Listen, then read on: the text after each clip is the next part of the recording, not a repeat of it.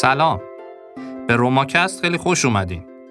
من شاهین جعفری هستم و در این فصل از پادکست که اسمش لیدرشیفته داریم با هم مقوله بسیار مهم رهبری رو مرور می‌کنیم. و تا اینجا بررسی کردیم که رهبری چی نیست و چی هست و بعد با هم شروع کردیم ببینیم رهبری مد نظر ما دارای چه ویژگی هایی باید باشه. اصالت و تمامیت یا یک پارچگی رو گفتیم و امروز با سومین ویژگی مهم به نظر من ادامه میدیم.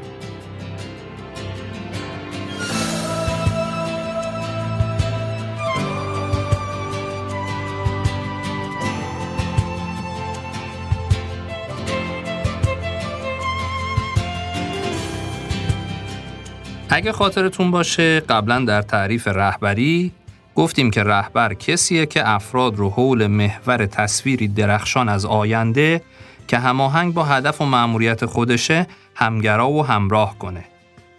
به علاوه در دو تا ویژگی قبلی اشاره شد که فرد برای اینکه اصیل باشه و بتونه خود خودش باشه و تمامیت هم داشته باشه یکی از مهمترین پیش نیازاش خودشناسیه و توی خودشناسی باز یکی از مهمترین موارد دونستن چرایی یا همون وایشه.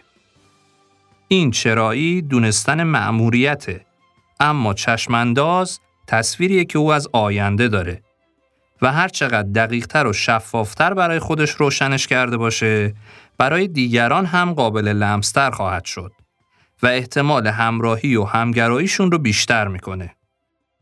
این چشمانداز ویژگی هایی داره که امروز بهش خواهیم پرداخت. اول ببینیم این ویژن یعنی چی؟ در تعریف میگن ویژن یک آینده جذاب و ایدئاله که باور کردنی اما تا حدی غیرقابل دستیابیه یا دست کم به راحتی قابل دستیابی نیست. تصویری جاه طلبانه از آینده که تمام افراد مبتلا به بهش باور دارن. دیده شده که چشماندازهای قوی و الهام بخش باعث افزایش واقعی در عملکرد سازمانها شدند و به علاوه انگیزش و رضایت بیشتری هم برای کارکنان به ارمغان آوردند. یه چشمانداز مؤثر پلی بین امروز و آینده که برای انرژی بخشیدن به افراد و متمرکز کردن توجه اونها به خدمت گرفته میشه. به کارشون معنا میبخشه و استانداردی برای تعالی و یک پارچگی در سازمان به همراه میاره. اون قسمتیه که توجهشون رو متمرکز می‌کنه و از تمام وجود براش مایه می‌ذارن.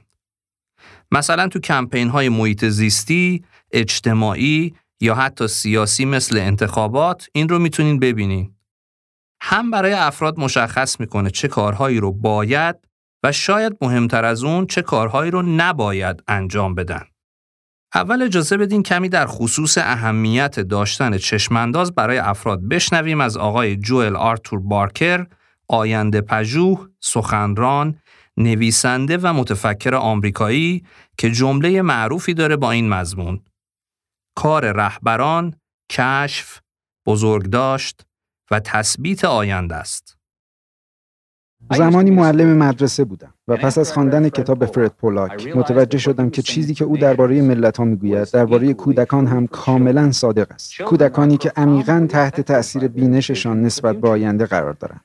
تجربهم به من الگویی را نشان داد. بهترین شاگردانم همیشه می‌دانستند هدفشان چیست و می‌خواهند در زندگیشان چه کار کنند. وقتی تحقیقات بنجامین سینگر را به نام تصویر نقش متمرکز آینده خواندم، دریافتم که مشاهداتم با تحقیقات دیگران کاملا تقویت شده است. نتیجه پژوهش سینگر این بود که شاگردان ضعیف تقریبا هیچ تصوری از آینده نداشتند. دامنه توجهشان بسیار کم بود و معتقد بودند که آیندهشان را تنها تقدیر است که رقم می‌زند. آنها به لحاظ شخصی ضعیف بودند. این تحقیق همچنین نشان می‌داد که دانش آموزان موفق احساس می‌کردند که کنترل آینده بیشتر در دست خودشان است و به افقهای زمانی پنج تا ده ساله میاندیشیدند. در این تحقیق به خصوص یک چیز توجه مرا جلب کرد. در تشخیص دانش آموزان موفق ضریب هوشی و زمینه خانوادگی نشانه های کلیدی موفقیت نبودند. برخی از موفقترین دانش آموزان از خانواده های مهنت کشیده بودند و اوضاع نابسامان اجتماعی داشتند و در آزمون استاندارد ضریب هوشی نمره خوبی کسب نکرده بودند. برخی از ناموفقترین دانش آموزان ضریب هوشیشان در حد نوابق بود و از بهترین خانواده ها می آمدند. پس اصلی ترین عامل تمایز چه بود؟ بینش. و چیزی که همه دانش آموزان موفق در آن مشترک بودند بینشی ژرف و مثبت نسبت به آینده بود. البته نمی‌دونم صدای دوبلور محترمی رو که شنیدید کدوم بزرگوارن. اما ضمن تشکر از ایشون بابت دوبله به عرضتون برسونم مترجم محترم ویژن رو بینش ترجمه کردن. و البته پیشنهاد می‌کنم این فیلم کوتاه رو در آپارات ببینید. در بخش دیگه ای از صحبتاش آقای بارکر اشاره می‌کنه به اهمیت چشمانداز در سرنوشت ملت ها. بشنوید. مسئله که او مطرح کرد شبیه مسئله مرغ و تخم مرغ بود. آیا تصویر مثبت یک ملت از آیندهش پیامد موفقیت آن ملت است یا موفقیت آن ملت پیامد تصویر مثبتی است که از آینده داشته. برای یافتن پاسخ او ادبیات بسیاری از ملتها را مطالعه کرد. خواه باستانی خواه معاصر تا دریابد آنها چقدر درباره آیندهشان دید مثبت داشتند و چقدر به آمالشان دست یافتند. یافته او کاملا اینجا در آتن تجسم یافته در قصر پارتنان. پارتنان ابتدا تصویر ذهنی معمارانش بود. بعدها یونانیان آینده فرهنگشان را در آن مجسم کردند این همه چطور اتفاق افتاد؟ یونانیان با رویا آغاز کردند و بعد آن رویاها را به چیزی نیرومندتر بدل کردند. بینش بینش نتیجه رویا و عمل است.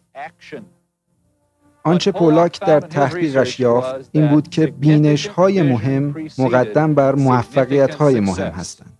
او در نمونه های مکرر الگوهای مشابهی یافت. ابتدا رهبران پنداره محکمی از آینده ارائه می کردند بعد جوامع این پنداره را میپذیرفتند و از آن حمایت می کردند. بعد آنها با همکاری هم آن پنداره را تحقق می بخشیدند. 2500 سال پیش اینجا در یونان این الگو تحقق یافت. همین اتفاق در روم هم افتاد و در اسپانیا در ونیز انگلیس فرانسه. نظیر همین الگو در امریکا هم اتفاق افتاد. و حتی امروزه نیز قدرت بینش را می توانیم در سراسر جهان ببینیم. از اروپای شرقی تا سواحل اقیانوس آرام. چیزی که مخصوصا در پژوهش پولاک برایم جالب است این واقعیت است که بسیاری از ملتها وقتی راه صعودشان را به سوی عظمت آغاز می کردند نه منابع مناسبی داشتند و نه جمعیتی قابل قبول یا حتی برتری استراتژیک هم نداشتند. در حقیقت آنها برخلاف جریان رود حرکت کردند. آنچه آنها داشتند بینشی عمیق نسبت به آیندهشان بوده و عنصر اصلی موفقیتشان همین بوده. این تنها عنصر نیست ولی اولین و مهمترین آنهاست های بینشمند تواناترند و های فاقد بینش در خطرند همین اتفاق در عصر ما هم مثال معروفی داره. آقای مهاتیر محمد، چهارمین نخست وزیر مالزی، پزشکی که بعدها سیاستمدار شد و حزبی تأسیس کرد و مالزی نوین رو پایگذاری کرد. او پنج بار برنده انتخابات شد. البته که در اواخر دوران صدارتش کمی به سمت مستبد شدن رفت اما یکی از پیشروان تحول ملتها در تاریخ معاصر به حساب میاد. از فوریه سال 1991 توسعه کشور مالزی بر پایه دیدگاهی هدایت میشه که از سوی نخست وزیر وقت این کشور ماتیر محمد چشمانداز 2020 نامیده شد. این دورنما به طور کلی با عبارات زیر بیان شده.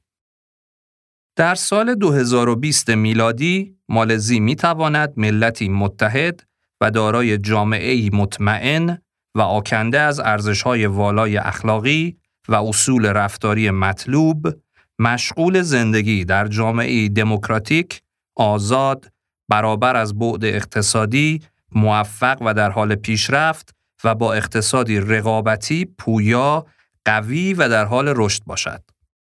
و بعدش در نه مسئله پایه‌ای و استراتژیک آینده ای رو کاملتر تصویر می‌کنه و مبنای همه سیاست ها میشه. نیازی به گفتن نیست که امروز تو چه مرحله هستن. در کسب و کارها هم به همین شکله. سایمون سینک میگه چشمانداز چیزیه که الان وجود نداره و به این علت بهش ویژن میگن که میبینیمش. و در اصل ویژن توانایی دیدن چیزیه که امکان دیده شدنش وجود نداره و در اصل در تصور ماست که وجود داره. بشنوید. We have a vision. And what a vision is, is the ability to see that which cannot be seen. That's why we call it vision. It literally lives in my, our imaginations. I say, imagine a world. Imagine Close your eyes, imagine a world in which the vast majority of people wake up every single morning inspired, feel safe at work, and return home fulfilled at the end of the day. And what you see in your mind's eye is yourself and the people you love having that experience and those feelings. That is a complete figment of your imagination. It is not real. It is the equivalent of an iceberg. That's what vision is. It's being able to see that which no one else can see because it lies beneath. And when we work with a small group of people who say, I believe what you believe, and we will work together. And what ends up happening is a tiny little piece of iceberg pops up. And a couple people go, Oh, that's what you mean. Yeah, I'm in. And they join in, and a little more iceberg shows up, and a little more iceberg shows up. And before you know it, everybody goes, It's amazing what you're doing. And you'll say, Tip of the iceberg. And the iceberg is huge, and people say, Look at all the success you've had. And you'll say, tip of the iceberg. Because that's what it means to wake up every single day to advance a cause. It means that we devote our lives to building what, which, that which has not been built, to advancing what has not been advanced, to showing that which is not seen, and not obsessing with the excesses, the successes we've had and how much iceberg is above the ocean, but how much more work we have to do. And it all started with a tiny little bit of ice sticking above the ocean. تمثیل کوه یخ رو هم به کار می‌بره و میگه اون بخشیه که دیده نمیشه.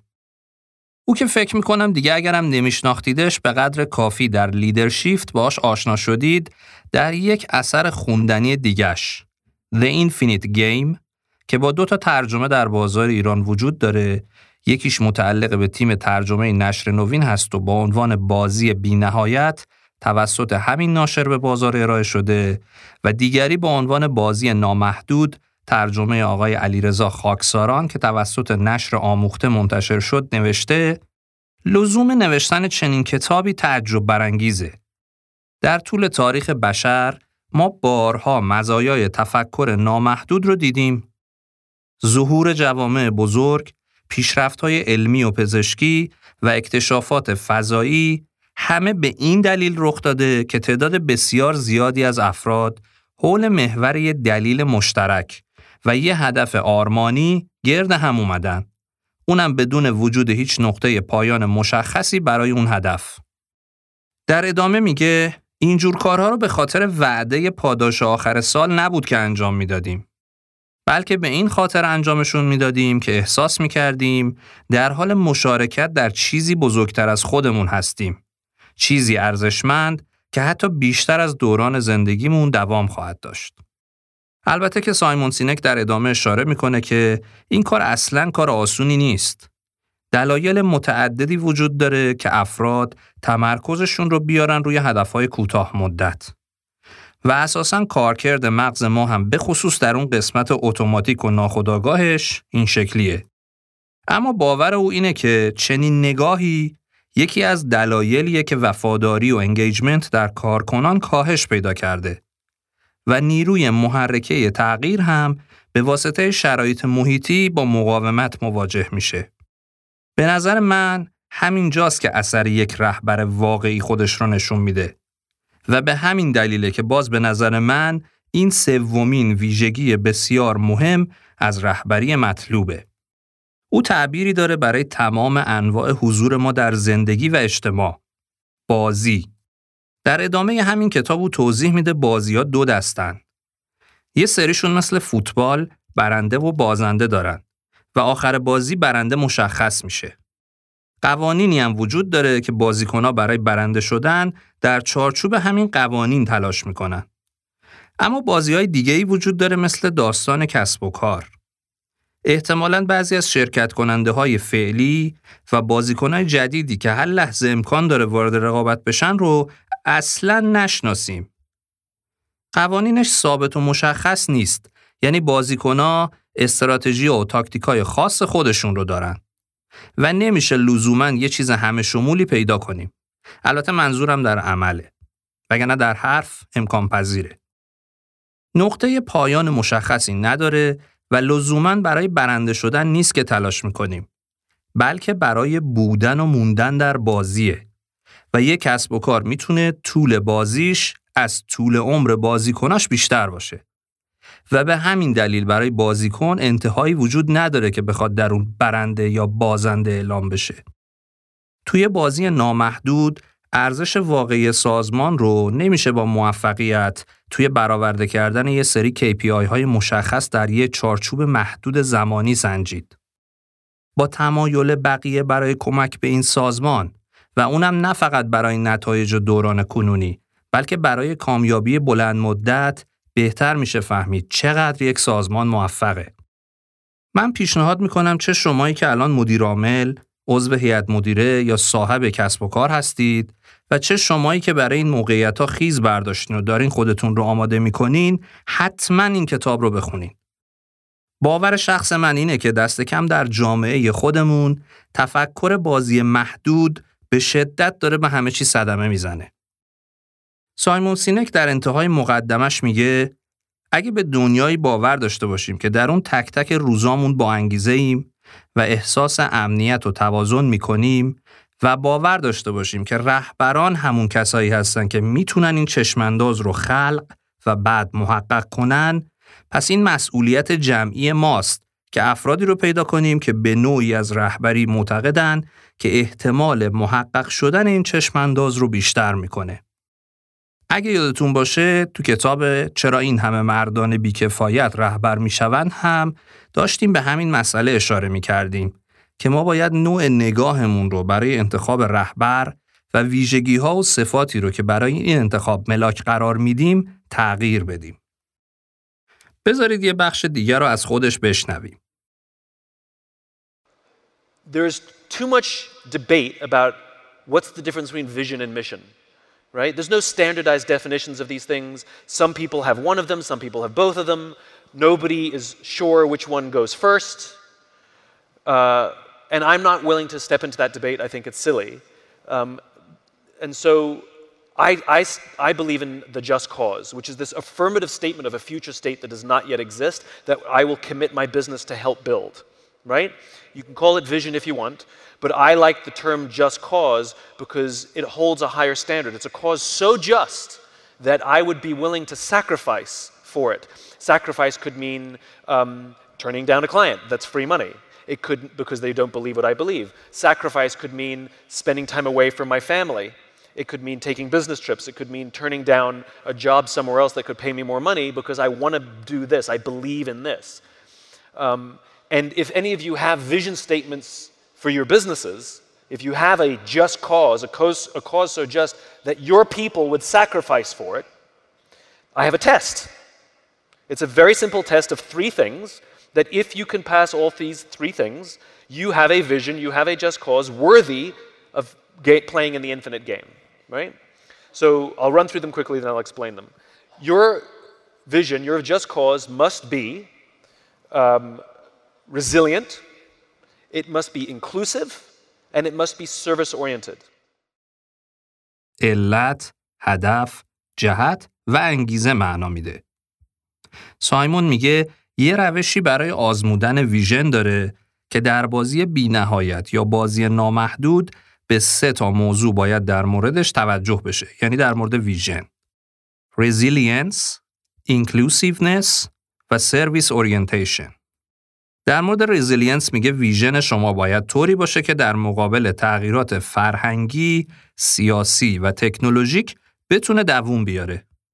مثلا اگه بگیم می‌خوایم برسیم به بهترین تکنولوژی، این در مقابل تغییرات به خصوص سریع اخیر تکنولوژی دووم نمیاره. مثلا ببینید چه تعداد شغل هست که اساساً داره به خاطر این تحولات تکنولوژیک از بین میره. پس باید با ادبیاتی و به نحوی باشه که در مقابل چنین تغییراتی دوام داشته باشه. باید اینکلوسیو باشه یعنی هر عبارتی که توش به کار میره مثل دعوتنامه برای اونایی که به اون چیزی که شما بهش باور دارید باور دارن. حالا چه زینفان داخلی باشن چه خارجی. عملا برای هر کسی که می‌خواد مشارکت داشته باشه مثل یک دعوتنامه میمونه. مثلا اگه بگید ساختن بهترین وبسایت خدمات مسافرتی عملا انگار فقط افرادی که در ساخت وبسایت های مسافرتی دستی دارن دعوت به همراهی میشن و یه جورایی انگار مثلا اگه شما در اون شرکت حسابدار باشین یه فرد درجه دوم به حساب میایین. پس باید طوری باشه که همگی فارغ از شغلی که دارن احساس کنن بخشی از اونن. در مورد سوم که خدمت محور بودنه میگه همیشه یک خدمت دهنده داریم و یک منتفع. مثلا اگر برای یک توصیه کاری به مدیرم مراجعه کنم انتظارم از این مشارکت اینه که من منتفع بشم. اگه به من توصیه هایی بکنه که در خدمت منافع خودش باشه پس نفع اولیه این توصیه مال اونه. پس خدمت محور بودن معنیش این میشه که باید منفعت اولیه به کسی برسه که مشارکت کننده نیست. مثلا فروش هدف اولیش نباید این باشه که تو به بونست برسی بلکه باید این باشه که خریدار منفعت ببره. اگه اجازه بدید یه تنفس کوچیک داشته باشیم و برگردیم.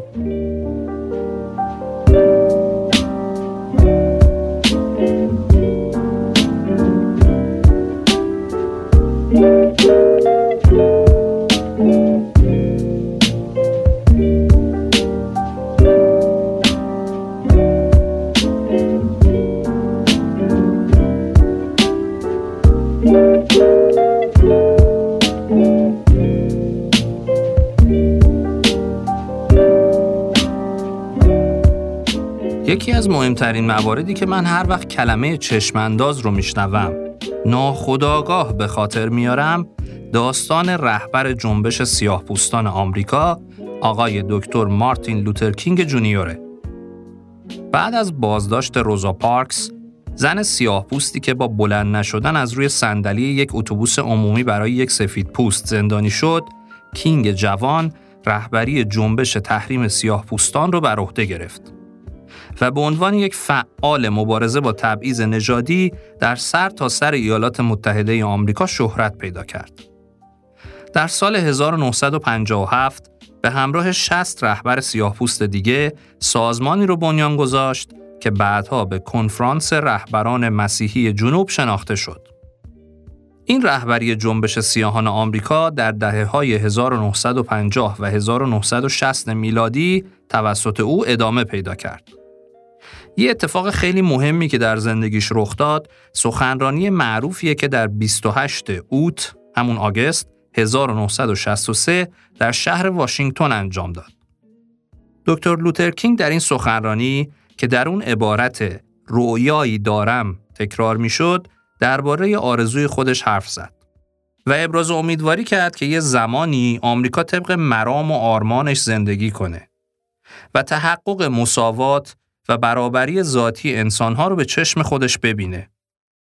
به جز جمعیت حدود 250 هزار نفره که در تجمع حضور داشتند و از نزدیک میشنیدن بقیه مردم این واقعه رو بعضیا از تلویزیون ولی اکثرا از رادیو و در جراید آمریکا و در جراید دنیا شنیدند و خوندند و دنبال کردند و با چهره مارتین لوترکینگ آشنا شدند و در همون سال 1963 به عنوان مرد سال از سوی مجله تایم برگزیده میشه. بعد از این واقعه در سال 1964 به عنوان جوانترین فرد جایزه صلح نوبل رو بهش میدن. بنابراین اهمیت بیشتری پیدا می‌کنه. یک سال بعد از این واقعه است که لیندون جانسون رئیس جمهور وقت آمریکا اون لایحه در مورد حق رأی سیاهان و حقوق مدنی سیاهان رو امضا می‌کنه. و از اون به بعده که سیاهان هم می‌تونن در رأیگیری شرکت کنن. اما واقعه پایان نمی‌گیره. برای اینکه به هر حال ایالتهای جنوبی کماکان نجات پرست هستن و جنبش لوترکینگ و جنبش سیاهان ادامه پیدا می‌کنه تا موقعی که در سال 1968 بالاخره او رو ترور می‌کنن.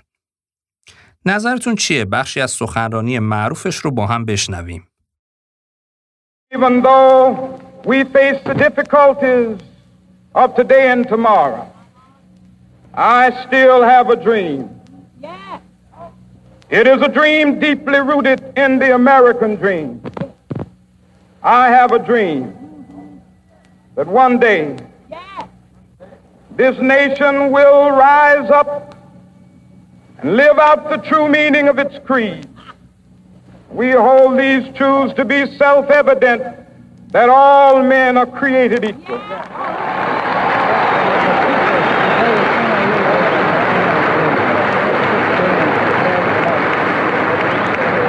have a dream that one day on the red hills of Georgia, the sons of former slaves and the sons of former slave owners will be, able to sit down together at the table of brotherhood. I have a dream.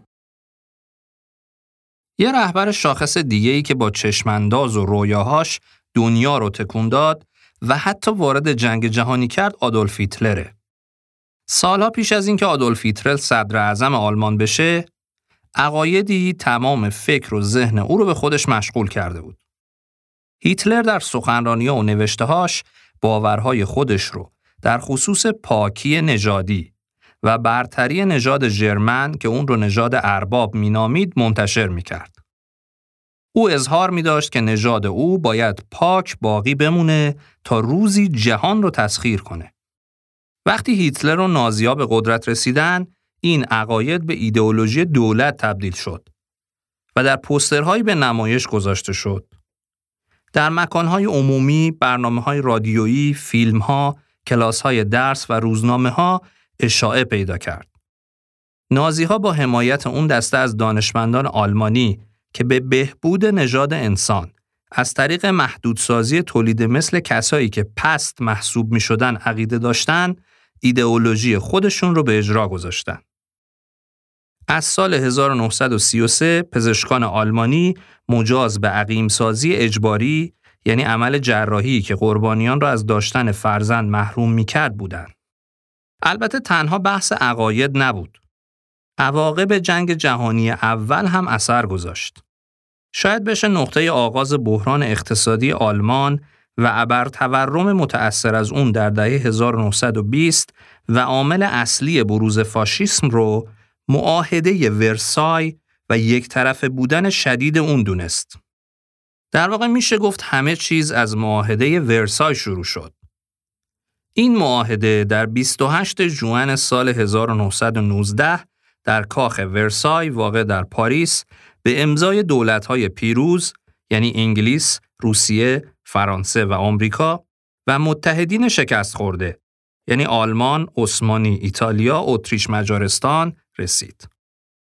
در این عهدنامه که شامل 440 ماده و 15 بخشه، بخش مهمی از سرزمین های آلمان از این کشور جدا شد و قرامت های سنگینی بر دوش کشورهای شکست خورده قرار گرفت. در این معاهده 13 درصد از قلمرو و 10 درصد از جمعیت کشور آلمان نابود شد. 75 درصد از معادن آهن و نصف معادن زغال سنگ، سه چهارم معادن روی، نصف معادن سرب و تقریبا تمامی معادن پتاس این کشور چپاول شد و تقریبا تمام سرمایه های خارجی آلمان که بالغ بر یک دهم کل ثروت اون کشور می‌شد تعلیق شد. در نتیجه تعهد سنگین پرداخت قرامت، آلمان در معرض یک ورشکستگی بزرگ قرار گرفت. آلمانی که بدهی سنگین خارجی داشت با مشکل پرداخت قرامت روبرو شد. در چنین وضعیتی بود که فرانسوی ها به دلیل تأخیر در پرداخت قرامت منطقه صنعتی رو در آلمان تسخیر کردند. این وضعیت منجر به بحرانی شدن وضعیت آلمان شد. دولت آلمان هم به دلیل کسری بودجه چاپ پول بدون پشتوانه را آغاز کرد که نتیجه اون بیارزش شدن مارک آلمان و وقوع ابرتورم بود. ابرتورم آلمان رو میشه یکی از نمونه های تمام ایار بحران در جهان نام گذاشت. در حالی که یک قرص نان در پایان سال 1922 در آلمان نازی 160 مارک بود، در اواخر سال 1923 قیمت یک قرص نان به 200 میلیارد مارک رسید.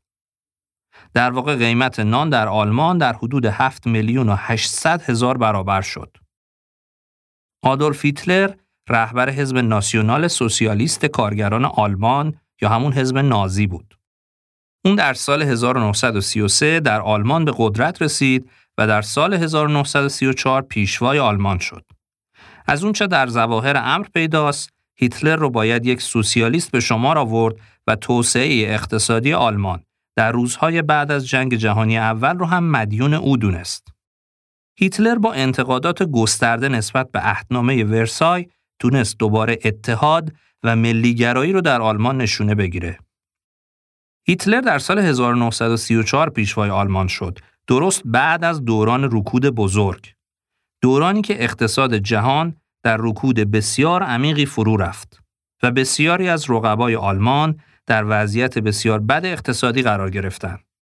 شاید این بحران رو بشه آغاز دوران سیاسی هیتلر نامگذاری کرد. اما آلمان تحت تأثیر بحران جهانی و تحت صدارت هاینریش برونینگ سیاست ریاضت اقتصادی رو شروع کرد ولی چندان موفق نبود و هیتلر با شعارهای سیاسی خودش تونست به آرامی قدرت رو در دست بگیره. علاوه بر این رکود بزرگ در جهان می‌تونست نقطه شروعی دوباره برای آلمان باشه تا در رقابت با سایر کشورها خودش رو بازسازی کنه. هیتلر تونست از این موقعیت استفاده کنه و قدرت رو به طور کامل در دست بگیره. شاید بشه بنیانگذار اقتصاد آلمان در دوران نازی ها رو یالمار شاخ دونست. او با یک سری برنامه منسجم اقتصادی تونست اقتصاد آلمان رو دگرگون کنه.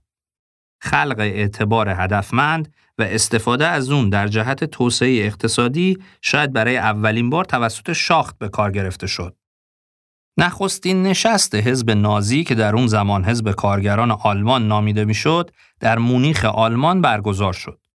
آدولف هیتلر یک برنامه 25 ماده‌ای به عنوان خطوط کلی برنامه سیاسی حزب صادر کرد. گویا در این برنامه به سلامت نژادی هم اشاره شده بود. بقیه داستان رو هم که کم و بیش می‌دونید. خیزش یک کشور حول محور چشماندازها و رؤیاهای فرد رهبر اما بعد نیست صدای خودش رو هم بشنوید.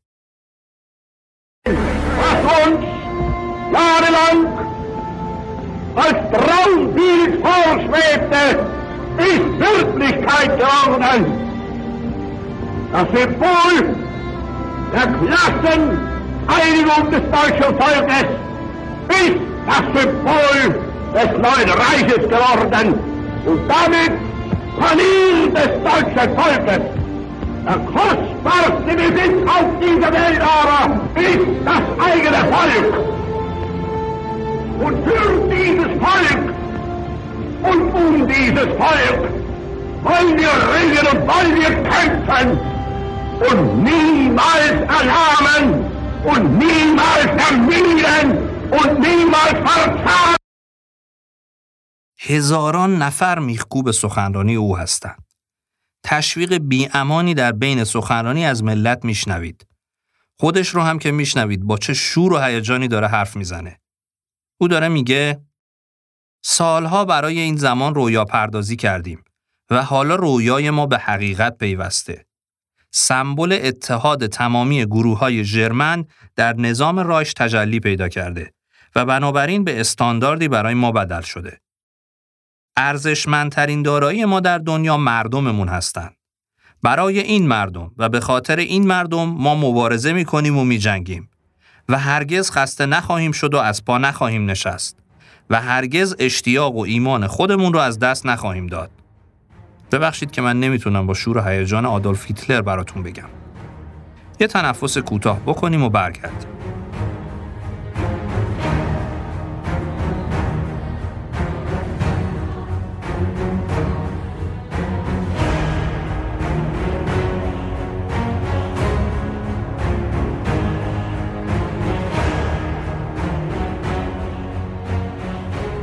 یه شخصیت یه کمی معاصرتر رو هم اجازه بدین دوباره مرور کنیم. سخنرانی که باراک اوباما رو رئیس جمهور ایالات متحده کرد. در سال 2004 او هنوز در سراسر آمریکا خیلی شخصیت شناخته شده به شمار نمی اومد. البته قبلا بخشی از این سخنرانی رو که مربوط به ریشه ها و داستان شخصیش بود گذاشتیم و شما هم شنیدید. حالا یه قسمت دیگهش رو دقت کنید. If there is a child on the south side of Chicago who can't read, that matters to me even if it's not my child. If there's a senior citizen somewhere who can't pay for their prescription drugs and having to choose between medicine and the rent, that makes my life poorer even if it's not my grandparent. It is that fundamental belief I am my brother's keeper, I am my sister's keeper that makes this country work. E pluribus unum, out of many, one. Now, even as we speak, there are those who are preparing to divide us. The spin masters, the negative ad peddlers, who embrace the politics of anything goes. Well, I say to them tonight, there is not a liberal America and a conservative America. There is the United States of America. The pundits like to slice and dice our country into red states and blue states, but I've got news for them too. We worship an awesome God in the blue states, and we don't like federal agents poking around in our libraries in the red states. We coach Little League in the blue states, and yes, we've got some gay friends in the red states. We are one people, all of us pledging allegiance to the stars and stripes, all of us defending the United States of America. In the end, in the end, that's what this election is about. Do we participate in a politics of cynicism, or do we participate in a politics of hope? It's the hope of slaves sitting around a fire singing freedom songs, the hope of immigrants setting out for distant shores, the hope of a young naval lieutenant bravely patrolling the Mekong Delta, the hope of a mill worker's son who dares to defy the odds, the hope of a skinny kid with a funny name who believes that America has a place for him too. Hope, hope in the face of difficulty, hope in the face of uncertainty, the audacity of hope. I believe this country will reclaim its promise and out of this long political darkness, a brighter day will come. Thank you very much, everybody. God bless you.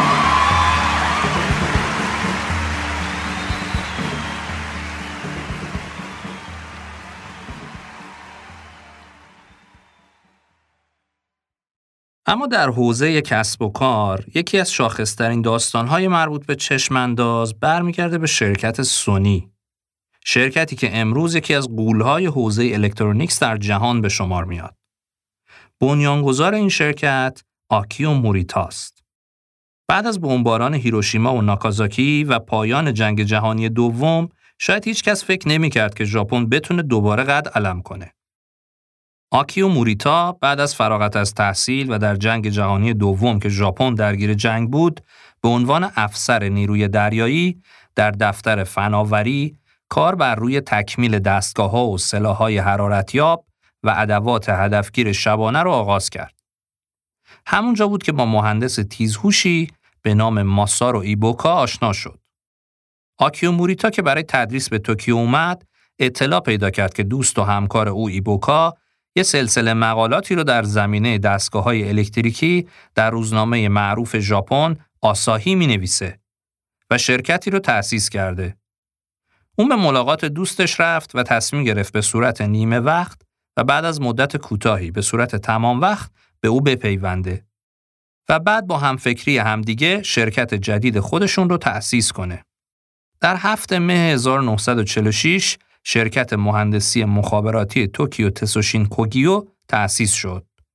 شرکتی که تونست اولین ضبط صوت ژاپنی با نام Type G رو تولید کنه. ایبوکا و موریتا در سال 1955 نام شرکت خودشون رو به سونی تغییر دادن.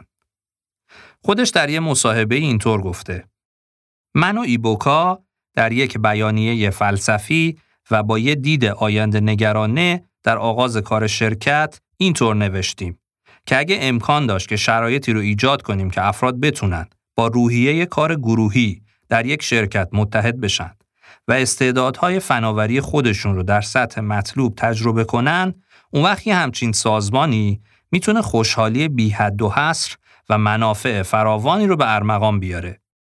شعاری که بهش اعتقاد داشتیم روحیه سونی بود. ما می‌گفتیم سونی یک شرکت پیشگامه و قصد نداره دنبال روی دیگران باشه. سونی با پیشرفت و ترقی خودش می‌خواد در خدمت دنیا باشه. شرکت سونی همواره در جستجوی ناشناخته ها خواهد بود. در بین صاحبان صنایع این اتفاق نظر وجود داشت که اگه یه شرکت ژاپنی می‌خواد دووم داشته باشه باید محصولات خودش رو به خارج از ژاپن صادر کنه. ما می‌خواستیم تصویر کالاهای ژاپنی رو در اذهان مردم عوض کنیم. تصویری که کیفیت کالاهای ژاپنی رو در سطح پایین می‌دونست. پیش از جنگ کیفیت کالاهای مصرفی ژاپن عملا ناشناخته بود. انعکاس هر کالایی که با مارک ساخت ژاپن به خارج صادر می‌شد همچین خوب نبود. باید اعتراف کنم که در اون سالهای اولیه ما کلمه ساخت ژاپن رو تا اونجا که می‌تونستیم کوچیک چاپ می‌کردیم. این دوره بوده که تقریبا معادل تصویری که ماها نسل ما از میدین چاینا داشتیم.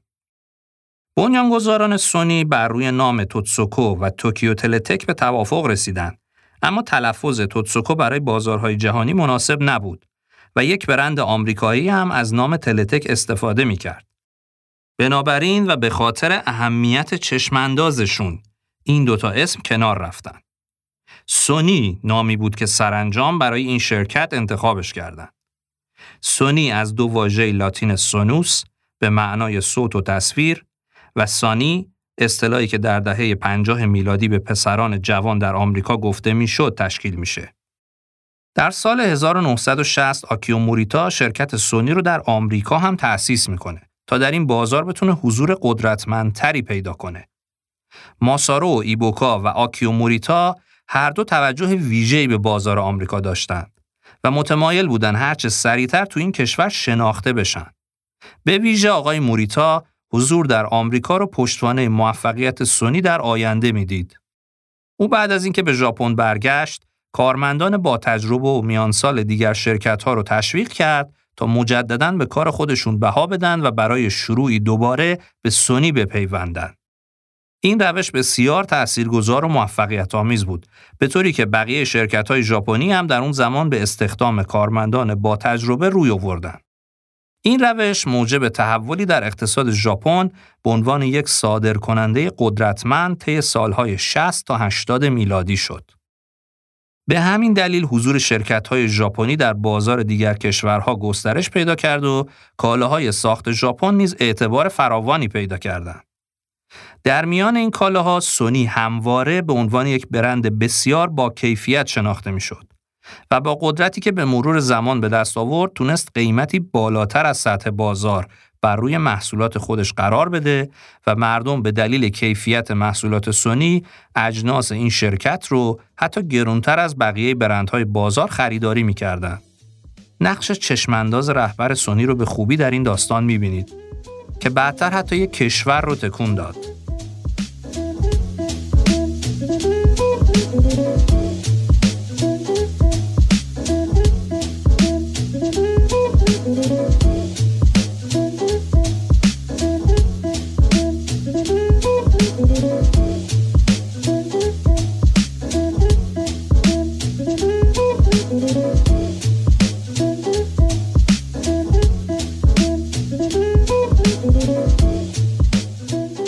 اپیزود نهم یه بخشی از صحبت‌های کارآفرین برجسته کشورمون آقای شاهین فاطمی رو شنیدید و امروز در راستای موضوعمون دعوت می‌کنم یه بخش دیگه از همون سخنرانی رو بشنوید تا اثر چشمانداز رو اینجا هم بتونید ببینید.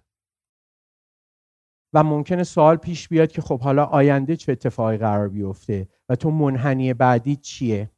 واقعیتش اینه که امروز دیگه در عصر اطلاعات هستیم.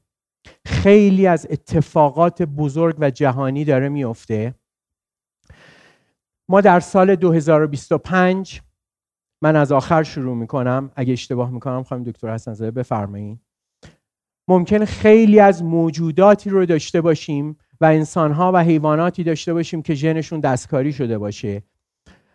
بیش از 80 درصد دنیا با سیستم های دیجیتالی کار می‌کنن. بیش از 90 درصد مردم دنیا در سال 2025 به اینترنت رایگان دسترسی دارند. پول و بانک دیگه وجود ندارد. سیستم های بیت کوین وجود دارد و بلاک چین ها. تمام لباس های ما پوشیدنی میشه. ارتباطات ما از طریق آیگلس های دیجیتالی خواهد بود. شهرها هوشمند و بدون چراغ قرمز خواهند شد. اینترنت اشیا به وجود میاد. خونه های ما به اینترنت وصل میشه. بیشتر محصولات ما با پرینترهای سبودی شکل می‌گیره. و خیلی از اتفاقات از این دست. ابر کامپیوترها داخل جیب ما قرار می‌گیره. بنابراین برای ساختن منحنی آینده ما باید تغییرات عظیمی در خودمون بدیم. آن دیگه نمی‌تونیم مثل سابق گذشته رو نگاه کنیم و منحنی های جدید و اونجوری ترسیم کنیم. ما باید بتونیم اتفاقات جدید و نوظهور رو رقم بزنیم. به واقع رقبای ما در آینده رقبای فعلی ما نیستند بیزینس ها و کسب و کارهای نوظهوری هستند که ما نمی‌تونیم تصورشون بکنیم. بنابراین اگه می‌خوایم منحنی جدیدی در زندگیمون ترسیم کنیم نمی‌تونیم صرفا با نگاه به گذشته این کار رو بکنیم. و منحنی آتی درسا و معنی اینه که بتونم دیگه فقط به گذشته اکتفا نکنم بلکه بتونم سبک زندگی در تهران آینده بسازیم و بتونیم به دنیا عرضه کنیم. چرا که دیگه خسته شدیم از این همه تحقیر توسط خارجی ها من فکر می‌کنم که ما انقدر لیاقتشو داریم که بتونیم حرفهای جدید و این دفعه تئوری های جدیدی رو به دنیا بزنیم و بتونیم تهران و ایران آینده ای رو به دنیا بشونیم. هر کس به سهم خودش اون کسی که شاعره به سهم خودش اون کسی که نویسنده است اون کسی که کارگردانه اون کسی که فیلمسازه اون کسی که در علم پزشکی می‌تونه به سهم خودش کمک کنه که ایران آینده و منحنی بزرگتری رو ما برای دنیا ترسیم بکنیم. و یکی از منحنی های ما برای دورسا فیوچر تهران و تهران آینده است. سپاس از همه شما. دقت دارین که این صحبت ها در سال 1398 مطرح شده. اونم اوایل سال. در حالی که الان که داریم این اپیزود رو ضبط می‌کنیم آذر ماه 1400 دلیل اینکه روی این تاریخ تاکید می‌کنم اینه که مستند بشه و شما بعدا اثر این نگرش رو در چشمانداز رهبر در خروجی های اون سازمان بتونید ترک کنید.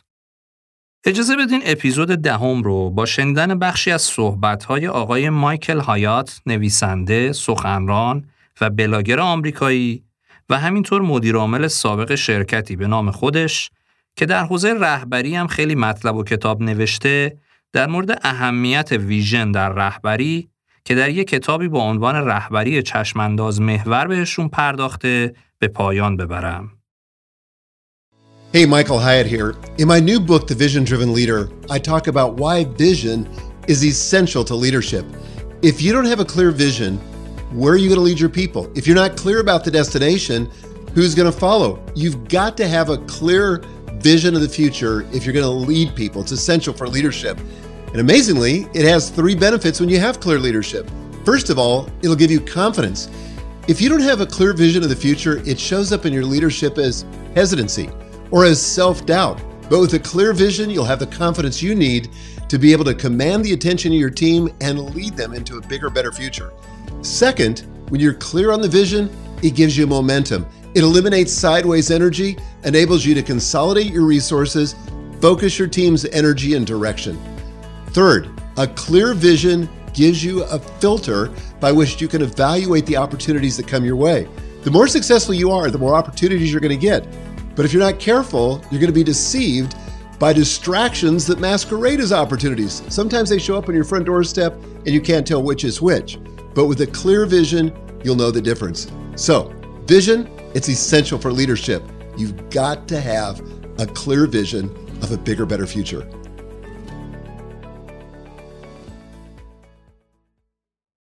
همونطور که شنیدین آقای حیات میگه برای رهبری داشتن چشمانداز حیاتی و اساسیه. اگر یه ویژن مشخص و واضح نداشته باشین، افراد رو به کجا می‌خواین ببرین؟ اگه مقصد مشخص نباشه، آدما چی رو باید دنبال کنن؟ داشتن ویژن به زعم ایشون سه تا مزیت هم داره. بهتون اعتماد به نفس میبخشه چون وقتی که مشخص نباشه این تصویر رو به بیرون میده که فرد از خودش مطمئن نیست. دومیش اینه که بهتون نیروی محرکه میده و مشخص می‌کنه توجه و انرژیتون و همینطور توجه و انرژی تیمتون. به علاوه منابعتون رو باید روی چه چیزی متمرکز کنید. سومیش اینه که بهتون فیلتری میده که با اون می‌تونین فرصتهایی رو که سر راهتون قرار می‌گیرن ارزیابی کنین. چون فرصتها اقوا کنندن و می‌تونن شما رو از مسیرتون منحرف کنن. همیشه لازم نیست از تمامی فرصتها استفاده بشه. فرصتهایی استفاده میشه که در راستای اون چشمانداز باشه. امیدوارم تا اینجای صحبت ها در ده اپیزود گذشته اونقدر اهمیت موضوع روشن شده باشه براتون که در اپیزودهای بعدی با من و دوستانم همراه بمونید.